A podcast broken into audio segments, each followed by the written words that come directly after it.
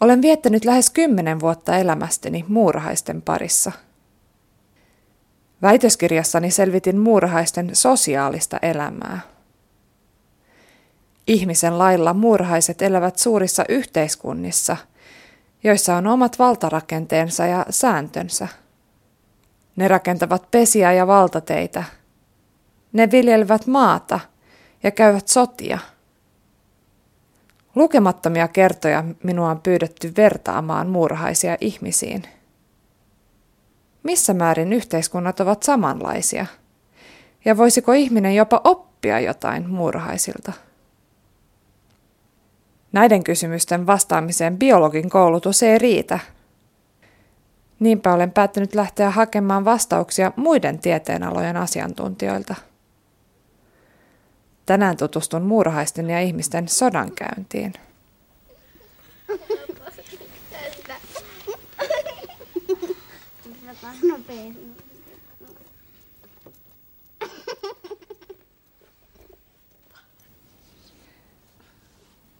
Varhaisin muistoni muurahaisista on se, kun serkkuni kanssa seisomme muurahaiskeon äärellä ja sorkimme puukepillä kekoa.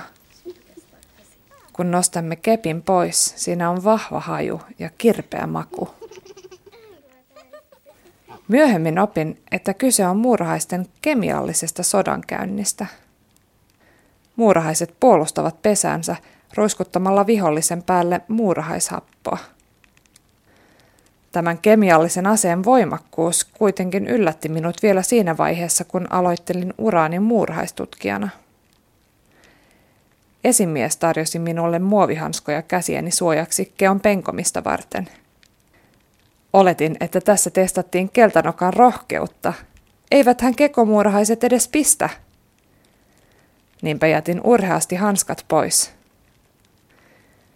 Seuraavana aamuna sormeni olivat kummallisen kalpeat ja tunnottomat. Parin päivän jälkeen iho alkoi irrota pala palalta. Muurahaishappo oli syövyttänyt pois ainakin kolme ihokerrosta.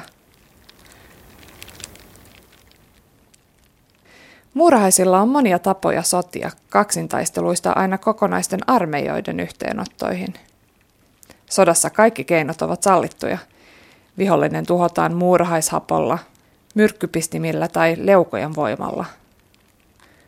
Taistelujen syyt ovat usein hyvin tuttuja ihmisillekin – Muurahaiset haluavat vallata lisää elinalueita, halia arvokkaita luonnonvaroja tai yksinkertaisesti puolustaa pesäänsä. Lähdin selvittämään, missä määrin muurahaiset sotiessaan muistuttavat ihmisiä. Tieni vei kansallismuseon asehuoneeseen. Siellä on esillä aseita aivan keskiajalta saakka. Minua vastassa oli tutkija Ismo Malinen – Aloitimme siitä, milloin ihminen oppi muurahaisen lailla käyttämään kemiallisia aseita sodankäynnissä. No, itse asiassa aika varhain tämmöisiä kemialliseksi aseiksi katsottavia aseita. Et jo ö, antiikin aikana ja sitten tietysti keskeajalla niin käytettiin erilaisia saastetta ja sitten kuolleita ihmisiä, joita esimerkiksi piiritystilanteissa voitiin katapulteilla ja muilla tavoin sitten yrittää heittää sinne puolustajan linnaan ja sillä tavalla sitten levittää tauteja. Tuolla Krimin niemimaalla yhden linnoituksen piirityksessä, niin kun oli musta surma ruvennut leviämään sinnekin päin, niin ympäristössä oli kuolleita, ruttoon kuolleita ihmisiä, mitä hyökkäjä sitten ainakin joidenkin tietojen mukaan heitti niitä tänne puolustajien joukkoon. Ja tietysti toivo, että se tauti tarttuisi. Ja tietysti se on ollut aika äh, tehotonta tämmöiseen varsinaiseen moderniin kemialliseen sodankäyntiin verrattuna, mutta ainakin sillä on saattanut jotakin vaikutusta olla, että näissä linnoissa niin se puhdas vesi on ollut tärkeää ja tällä tavallaan kemiallisella tai biologisella sodankäynnillä, niin jos on pystytty edes pieni osa siitä puolustajan vesivarannosta saastuttamaan, niin silloin voi olla ihan isokin merkitys.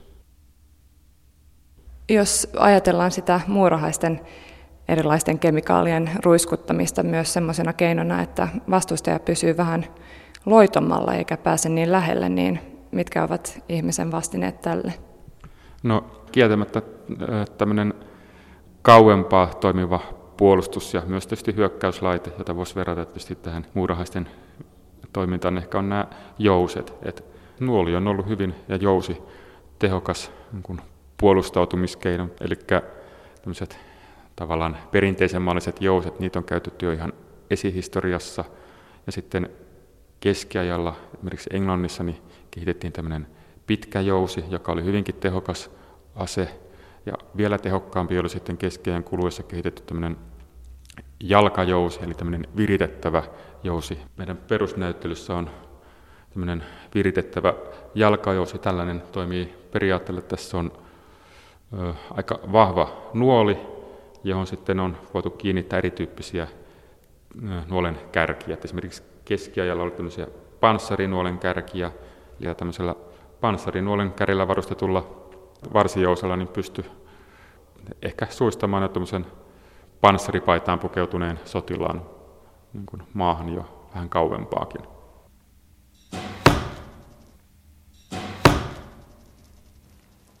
Muurahaisten vastineeseen taivaasta satavista nuolista voi tutustua ison muurahaiskeon luona aurinkoisena päivänä. Jos heiluttaa kättään muurahaiskeon yläpuolella, saattaa vastavalossa katsottuna huomata, miten keon yllä leijuu varsinainen happopilvi. Muurahaiset luulevat käden varjoa hyökkääjäksi ja käyvät taisteluasemiin. Ne kaartavat selkäänsä ja osoittavat takaruumillaan taivaaseen päin. Sitten ne suihkuttavat happoa takaruuminsa rauhasista. Suihku ylettyy puolen metrin korkeuteen. Muurahaishappoa on valjastettu ihmisten käyttöön ja sitä osataan valmistaa teollisesti. Siitä on hyötyä erityisesti eläinten rehun säilyttämisessä, sillä se tuhoaa rehussa kasvavia bakteereja ja sieniä.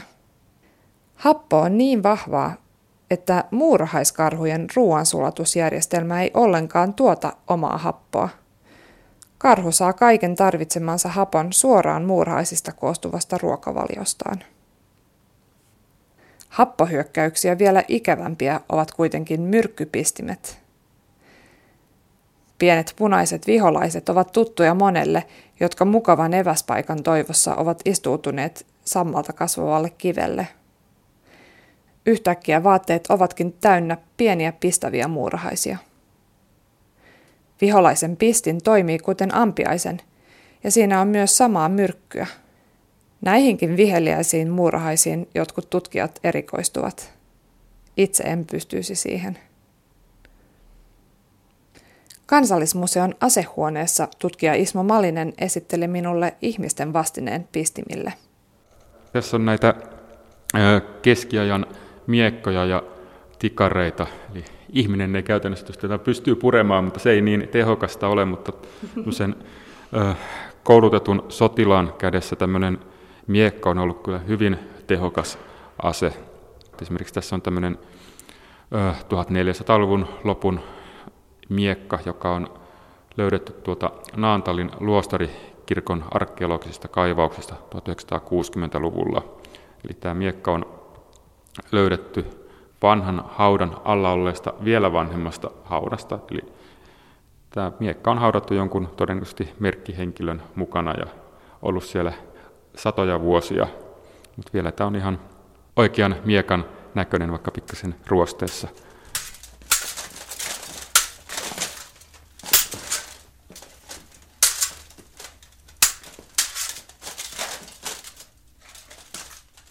Tämmöisen puolentoista metrin kokoisen miekan hallitseminen on varmaan ollut aika vaikeaa. Ei varmaan kuka tahansa siihen pystynyt. Ei, että kyllä tämmöinen on ollut ihan ammattisotilaan käytössä. Eli nimenomaan tämän aseistuksen ja varustuksen kehittymisen myötä niin näistä sotilaista tuli entistä enemmän ihan ammattisotilaita. Keskiajalla, niin täällä Pohjoismaissakin kehittyi nämä ammattiarmeijat, että aikaisemmin sitten oli niitä tavallaan talonpoikaisjoukkoja, mutta heillä saattoi olla tämmöisiä miekkoja käytössä, mutta ne oli sitten aika arvokkaita aseita, että se kirves oli tietysti se yleinen tietysti sota-asekki, joka sitten joka talossa oli. Eli tämmöiset ammattisotilaat, niin heitä sitten käytännössä lapsesta asti ruvettiin kouluttamaan siihen, että heistä tuli ihan niin tarpeeksi vahvoja fyysisesti ja sitten tietysti myös tämmöinen psyykkinen niin kuin sotilaallinen toiminta niin kuin vahvistui. Ja nimenomaan sitten tämmöiset ritariarmeijat, niin kun se oli tarpeeksi koulutettu joukko, niin he pystyivät sitten toimimaan pienenä joukkona hyvinkin iso. Esimerkiksi jos oli vaikka joku talonpoikaiskapina tai muita tämmöisiä vähemmän koulutettuja joukkoja vastaan, niin pienellä niin ydinjoukolla pystyttiin sitten hyökkäämään heitä vastaan. Milloin sitten tämmöinen yleinen asevelvollisuus astui voimaan?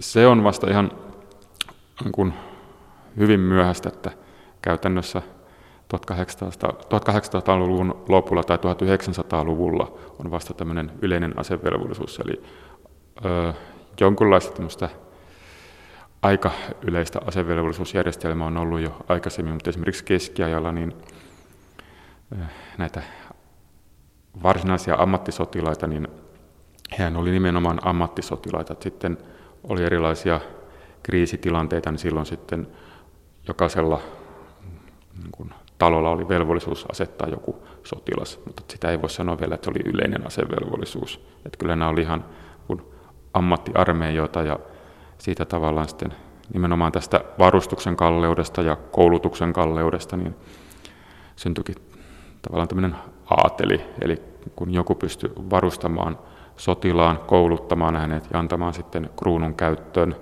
niin kruunu vastapalvelukseksi sitten ö, antoi esimerkiksi verovapauksia, että se saattoi olla sitten joku tietyksi ajaksi ja lopuksi tietysti elinikäinen, riippuu vähän palveluksesta, eli yhdellä tämmöisellä tehokkaasti koulutetulla miehellä ja varustuksella, niin tämmöinen varakas talonpoika saattoi päästä aatelin. Mites muuten muurahaisilla, että onko muurahaisilla tämmöisiä vastaavia niin kuin ammattisotilaita? No kyllä on. Nimenomaan enemmän kehittyneillä lajeilla on, on tämmöinen oma sotilasjoukko, sotilaskasti. Eli nämäkin sotilaat on ihan syntyessään sotilaita ja, ja, ja ne näyttääkin erilaiselta kuin muut pesämuurahaiset. Ne ovat isokokoisempia ja niillä on hyvin paksut panssarit, ei ehkä niin paksut kuin nuo metallipanssarit tuolla vitriinissä, mutta kuitenkin. Ja sitten niillä on yleensä iso pää ja sen mukana isot leuat, jolla ne pystyvät tehokkaasti käymään vastustajan kimppuun. Toisaalta joskus nämä sotilaatkin tarvitsevat apua. Esimerkiksi pienemmät murhaiset voivat kahlita vastustajan maahan tarttumalla sen jalkoihin ja, ja, ja sitten sotilas pääsee tehokkaammin iskemään sitä vastustajaa vastaan. Oliko tämmöistä yhteistyötä esillä myös keskiajalla? Joo, kyllä. Että, ää, tässä meillä on esimerkiksi tämmöinen polkupiikki, joka voisi ajatella, että se on ollut semmoinen yksi keino sitten päästä tähän tehokkaaseen yhteistyöhön. Eli tämmöinen ratsain liikkunut ammattisotilas, niin siellä korkealla ratsun selässä, niin hän on ollut tietysti aika ylivoimainen jalkaisin liikkuneita kouluttamattomia talonpoikaisjoukkoja tai muita puolustajia vastaan. Tämmöisellä polkupiikillä, niin se on ollut yksi keino sitten saattaa tämän hyökkääjän hevonen toimintakyvyttömäksi. Eli nämä polkupiikit ovat tämmöisiä tähdenmuotoisia metallikappaleita. Joo, kyllä nämä on ihan käytännössä kolmipiikkejä, niin se voi olla tietysti vähän enemmänkin piikkejä, mutta kun ne levittää sinne maastoon, niin se on idea, että aina sitä joku piikki jää pystyyn. Ja, ja ne on sijoitettu sinne oletetun hyökkäjän tuloreitille tai sitten esimerkiksi jonkun linnoituksen ympäristöön, paikkoihin, joista sitten on tosiaan oletettu, että tämä vihollinen ratsuineen hyökkää, ja jos puolustajalla on ollut hyvä tuuri, niin hyökkääjän hevonen on astunut kaviolla tämän piikin päälle ja se on sitten lävistänyt kavion ja hevonen on ollut varmaan aika lailla toimintakyvytön sen jälkeen. Eli tämän jälkeen sitten tämä tavallaan ammattisotilas onkin ollut jo ihan eri asemassa, kun hän on joutunut jalkasotilaksi. Ja tämmöisen kouluttamaton joukko, niin joukkovoimalla he on sitten ehkä pystynyt jopa nujertamaan hänet.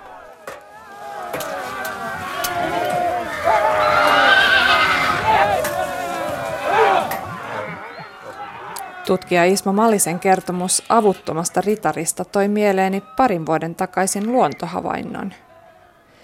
Hevosmuurahainen oli eksynyt lähelle sokerimuurahaispesää ja joutunut pesän asukkaiden kynsiin. Pikkuiset sokerimuurahaiset olivat hädintuskin hevosmuurahaisen pään kokoisia, mutta yhdessä rintamassa taistellen ne muodostivat melkoisen vastustajan. Kun jättiläinen kääntyi yhtä sokerimuurahaista vastaan, joukko muita hyökkäsi toisesta suunnasta. Viimeinen havaintoni hevosmuurahaisesta oli raato, jonka voitokkaat sokerimuurahaiset raahasivat maanalaiseen pesäänsä. Sokerimuurahaisten joukkohyökkäys perustuu tehokkaaseen viestintään, joka toimii hajujen avulla – Tietyn pesän asukkailla on yhtenäinen haju. Taistelutantereella samanhajuisia muurahaisia kohdellaan ystävinä, kun taas muunhajuisia vastaan taistellaan. Ihmisillä haju tuskin toimii tunnisteena, joten miten ihmissotilaat erottavat viholliset omista joukoista? Sitä kysyin maanpuolustuskorkeakoulun strategian pääopettajalta, komentaja Juha Antero Puistolalta – No kyllä se tärkein tapa tavalliselle taistelijalle on tietysti se uniformu, mitä vastustaja kantaa ja mitä itse kannetaan, mutta toki meilläkin on sitten käytössä kaikki muutkin aistit. E, jos ajatellaan oman näkökyvyn lisäksi, niin erityisesti pimeässä muulla vastaavalla myös hajuilla on merkitystä. Näin ollen ei nykyaikainenkaan vartiomies tupakkaa saa poltella metsässä haju leviää pitkälle tai voimakkaita saippuita vältetään, jotta ei haista, vastustaja ei pysty haistamaan, tai sitten teknisissä sovellutuksissa erilaisilla hajulla voidaan etsiä vaikkapa räjähteitä. Mutta sitten jos taistelu on oikein teknistä, niin luonnollisesti nyt nämä on jouduttu korvaamaan elektronisilla signaaleilla niin, että esimerkiksi lentokoneesta pystytään tunnistamaan omat kauempaa haistelematta tai maistelematta heitä. Rajoitteena ihmisellä hajun tunnistamisessahan on, on ihmisen hajuaisti, joka on jonkin verran murhaisen verrattuna heikompi. Onko siis teknisiä sovelluksia kehitetty, jolla haistellaan paremmin? No tietysti yksi, mikä ei ole tekninen sovellus, on tietysti koira. Sotakoira on edelleenkin merkittävä apuväline, joka, ja koirahan pystyy haistamaan sitten. Ja sitten toisaalta on kehitetty elektronisia laitteita, jotka eivät kyllä yllä koiran tasolle, mutta ovat huomattavasti parempia kuin ihmiset. Eli ei hajuaistia ole unohdettu myöskään ihmisen taistelukentällä.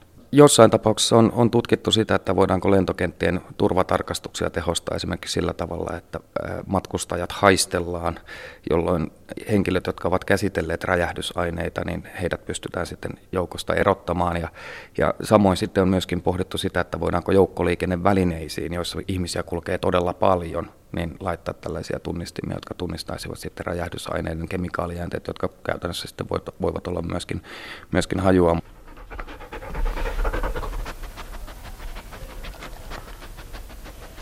Murhaiset voivat myös tämän hajun avulla joskus hämätä toisiaan. On olemassa semmoinen keski-eurooppalainen laji, joka muistuttaa vähän meidän omia sokerimurhaisia, joka, äh, joka ruiskuttaa vihollisen päälle kemiallista ainetta, joka saa tämän vihollisen kääntymään omia joukkojaan vastaan. Se ei enää tunnista sitten niitä omia pesäkavereita, vaan kääntyy niitä vastaan. Onko tämmöistä signaalien ja viestimien sekoittelua havaittavissa myös ihmisen sodankäynnissä? No tokihan varmaan kautta aikojen on käytetty keinona vaikkapa vastustajan uniformuun pukeutumista, mutta tästä yleensä sitten koetti aika karu kohtalo, jos siitä jäi kiinni, koska, koska isompien sotien aikana nämä kyllä sitten aika empimättä teloitettiin vihollisen vakoina, mutta monta kertaa nykyään on pikemminkin tavoitteena, että ei, ei, ei näy, eli vaatteet, asusteet, muut vastaavat suunnitellaan sillä tavalla, että vastustaja ei, ei niitä näe, ei omin silmin tai elektronisin apuvälinein. Ja toisaalta taas nykyään sitten ajatus siitä, että, että vastustaja sinänsä puet, tai pukeudutaan vastustajan vaatteisiin, mutta pyritään kuitenkin olemaan, niin, että ei erotuta joukosta. Se on se tärkein piirre. Jos mietitään muurahaisille muita tärkeitä aisteja, niin Esimerkiksi hevosmuurahaiset ja muut lajit, jotka pesivät puun sisällä, voivat käyttää tätä puuta viestien välittämiseen rummuttamalla siihen puuhun. Eli kun vaara uhkaa pesää, niin hevosmuurahainen lyö päätänsä siihen puuhun ja syntyy rumpuääni, jota seuraamalla pesätoverit voivat tulla paikalle ja puolustaa pesää. Onko ääniviestejä käytetty ihmisen sodankäynnissä? No se on varmasti kaikkein tärkein tapa viestiä on erilaiset komennot ja käskyt, mutta sitten tällaiseen hälytykseen tulee tietysti hyvänä esimerkkinä jokaiselle suomalaiselle tuttu tuntematon sotilaselokuva, missä vartiomies kolisuttaa korsussa vaikkapa lusikka haarukka pakkia narusta vetämällä, jolloin ihmiset sitten osaavat siirtyä puolustamaan omaa korsuaan, omia, omia asemiaan.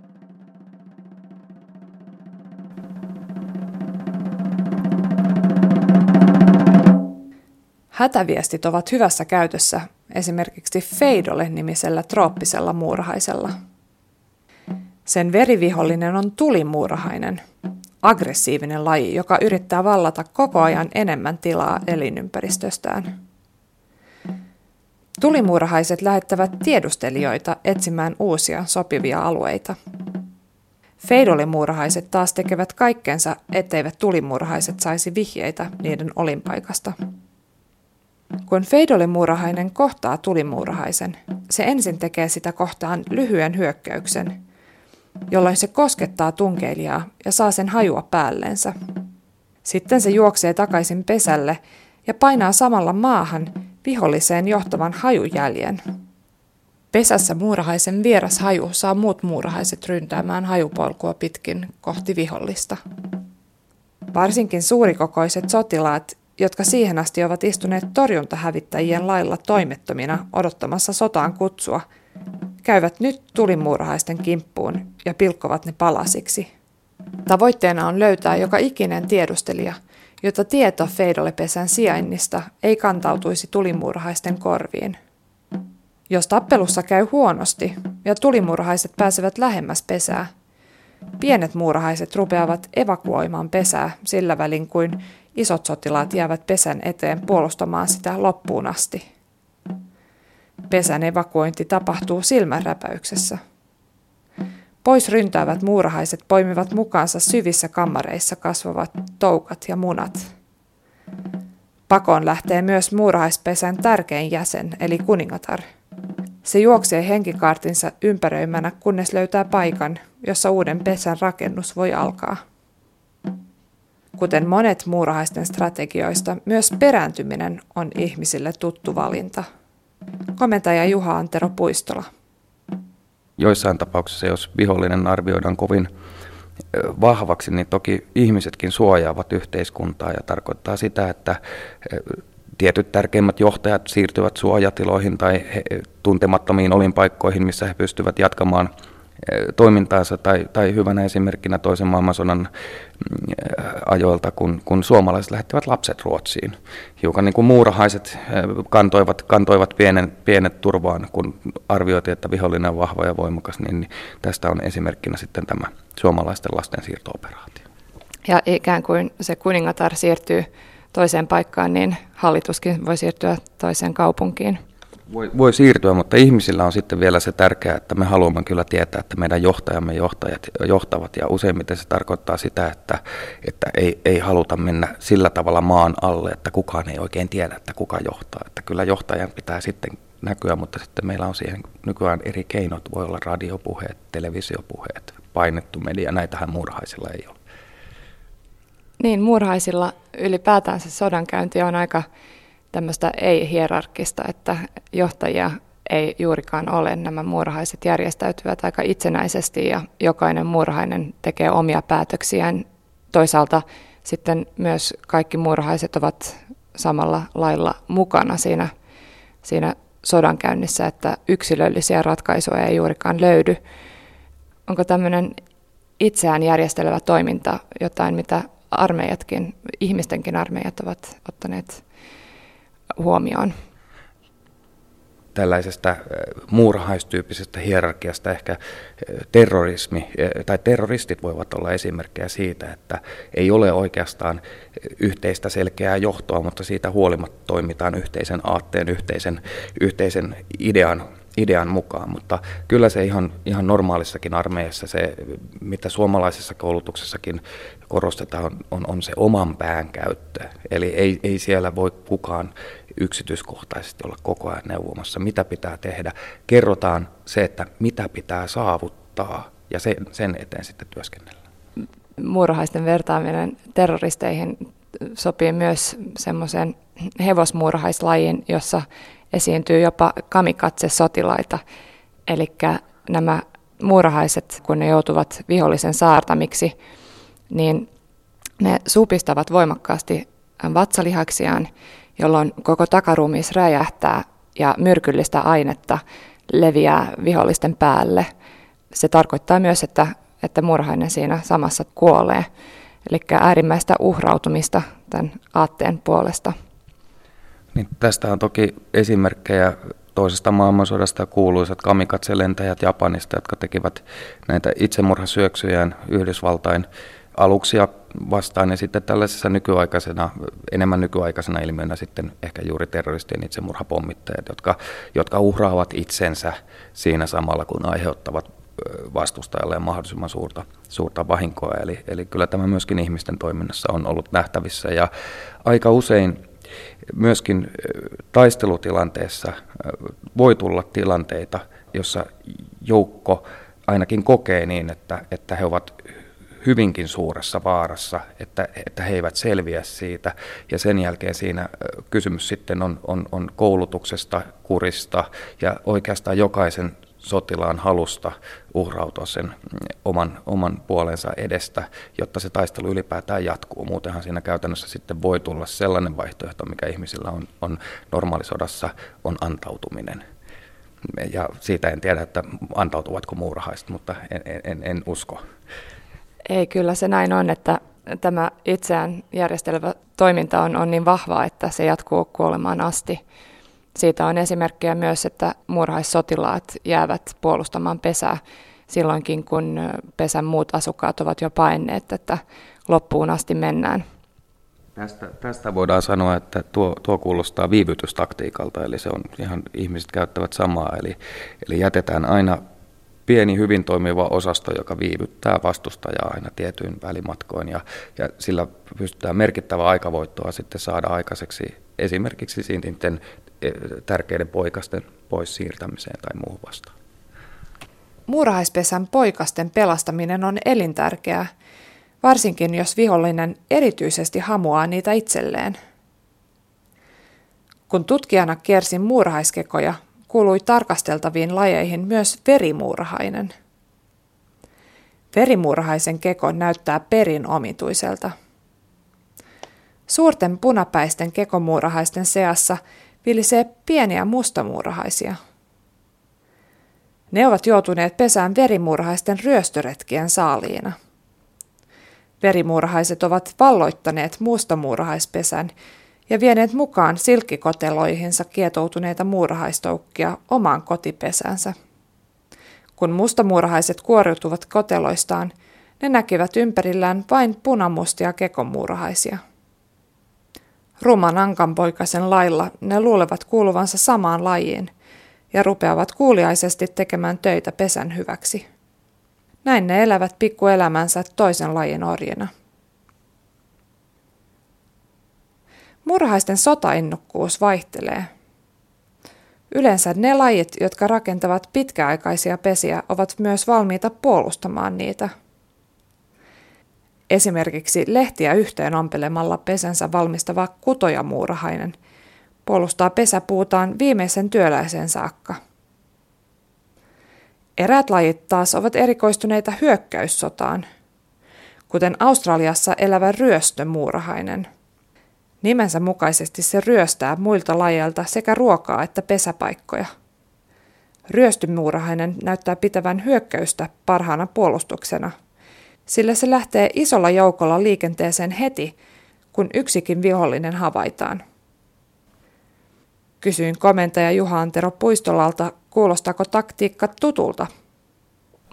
Niin, kyllä tuo sotahalukkuus tuntuu vaihtelevan ihmisten rakentamien valtioidenkin kesken, ja, mutta tuollainen tapa toimia kyllä on olemassa ja esimerkiksi Israelin arvioidaan käyttämään tällaista ennaltaehkäisevien iskujen puolustusstrategiaa, eli, eli Israel ei jää odottamaan sitä, että vahvemmat ympäröivät valtiot hyökkäisivät, vaan on sitten turvautunut useammassakin sodassa siihen, että on käytännössä ensin hyökännyt ja tuhonnut sitten vastustajan sodankäyntikyvyn. Eli, eli, mutta jos me ylipäätään ajatellaan, niin, niin ihmisten maailmassa pienet valtiot ovat niitä, jotka eivät kyllä ole ensimmäiseksi ryntäämässä sotaan ja haluavat luottaa sitten kansainväliseen yhteisöön ja sitä kautta rauhaan, kun taas suuremmat ovat hiukan herkempiä sitten käyttämään myös sotilaallista voimaa. Ja varsin usein näyttää siltä, että myöskin ennaltaehkäisevästi, eli, eli pyritään hyökkäämään vastustajan kimppuun ennen kuin siitä on tullut todellinen uhka. Muurahaisten sodankäynti voi olla niin tehokasta, että lajit sen avulla pystyvät levittäytymään aivan uusille alueille. Pohjois-Amerikkaan on levittäytynyt tulimuurahainen. Se on pieni punainen pistävä muurahainen. Nämä tulimurhaiset ovat hyvin sotaista väkeä ja ajavat yleensä pois muut lajit alueelta. Sitä varten ne lähettävät ympäristöön tiedustelijoita, jotka etsivät muita lajeja, joiden elinalueita nämä tulimurhaiset voisivat vallata. Minkälaista tiedustelutoimintaa ihmisten sodassa on? Tiedusteluhan koetaan nykyään äärimmäisen tärkeäksi osaksi sodan käyntiä ja, ja sotaan valmistautumista. Ja jos me ajatellaan sitä ensin vaikkapa ryhmän tai, tai jopa joukkueen tasolta, niin aina, aina pyritään varmistamaan siitä, että, että edessä kulkee muutama mies, jotka hiukan tarkkailevat, että mitä siellä on, ettei nyt suinpäin rynnätä lähimpään, lähimpään väijytykseen. Ja sitten jos me ajatellaan sitä hiukan pidemmälle, niin totta kai ilmasta. Eli lentokoneet tekevät, käyvät katsomassa, kuvaamassa ja saadaan ilmasta arvokasta tietoa, että mitä, mitä edessä on. Ja sitten jos vielä sitten on enemmän resursseja, niin nykyään satelliiteilla sitten tietysti valvotaan sitä, että mitä tapahtuu. Eli tämä on yksi, yksi tärkeimmistä tavoista, millä me yritetään selvittää sitä, mitä muualla tapahtuu. Kyllä, ja olen kuullut, että muurahaisia ja muita hyönteisiä on, on jopa käytetty hyödyksi siinä, että on kehitetty uusia tiedustelutapoja. Hyönteiset ovat erityisen kiinnostuksen kohtana, koska ne ovat pieniä, ne pystyvät toimimaan autonomisesti, osa niistä jopa lentää ja yritetään rakentaa sellaisia pieniä laitteita, jotka ovat tietyllä tavalla matkisivat hyönteisiä ja pystyisivät tekemään samoja temppuja ja sitten kuitenkin välittämään tietoa ihmiselle. Ja, ja joissakin, joissakin valtioissa, erityisesti Yhdysvalloissa, tämä tutkimus on, on, on kovin pitkällä jo ja ei todennäköisesti kulu kovin pitkään, kun ensimmäiset tällaiset hyönteisen tyyppiset tiedusteluvälineet ovat jo sitten käytössä.